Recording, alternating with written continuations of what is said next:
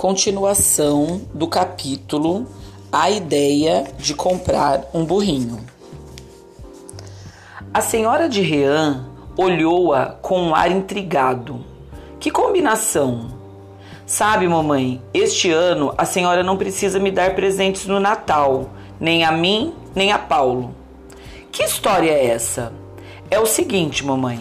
Em vez dos presentes, nós queremos o dinheiro. Mas o dinheiro, de qualquer forma, é um presente, respondeu a senhora de Rean. Ou você acha que não é? E mamãe, já vem a senhora fazendo confusão. Não estou fazendo confusão nenhuma, você é que está. Diz que não quer ganhar presente no Natal e me pede o dinheiro dos presentes. Mas não há dúvida. Farei o que você quer. Quando chegar o Natal, você e Paulo ganharão em dinheiro os seus presentes. Ótimo, mamãe. É isso mesmo que nós queremos. Mas tem uma coisa. Como o Natal ainda está muito longe, eu queria que a senhora nos desse o dinheiro agora. E no Natal, a senhora não precisa nos dar mais nada, entendeu? Bem, entendi. Mas por que é que você quer o dinheiro agora? Para comprar um burrinho respondeu confiante Sofia. A senhora de Rian deu uma gargalhada. Com esta eu não contava. A senhora está rindo, mamãe. Eu não fiz graça nenhuma. Eu estou falando sério. Eu preciso de um burrinho e de uma carrocinha. Ah, quer também uma carrocinha. Claro, mamãe. Sem a carrocinha, o burro não ia adiantar nada.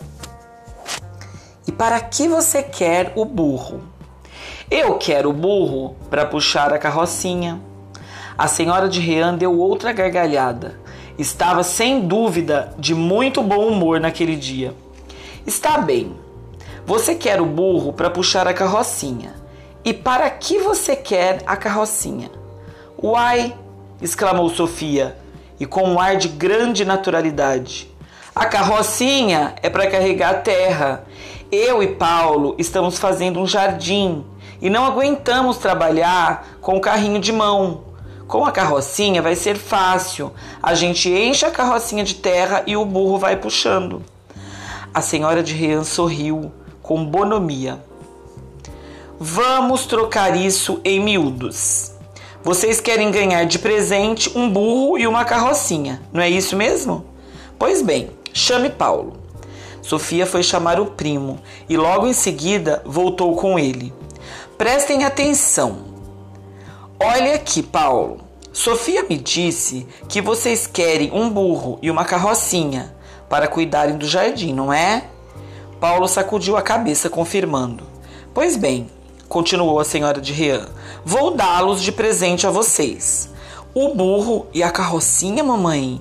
Atalhou com alvoroço Sofia. Sim, o burro e a carrocinha. Ai, mamãe, como a senhora é boa! No Natal a senhora não precisa nos dar mais nada, ouviu, mamãe? Faremos, ficaremos satisfeitos com o burro e a carrocinha. Quer me deixar falar, Sofia? Sim, mamãe, pode falar. Pode falar que eu fico calada. Prestem bem atenção, disse a senhora de Rean. O presente é para vocês dois, entenderam? Mas eu quero que saibam por que vão ganhá-lo. Você, Paulo, vai ganhá-lo como recompensa pelo seu bom comportamento de sempre. E você, Sofia, como estímulo para que continue a ser obediente e trabalhadora como tem sido nesses últimos dias. Acabou de falar, mamãe? Acabei. Quer dizer que agora eu posso falar? Pode.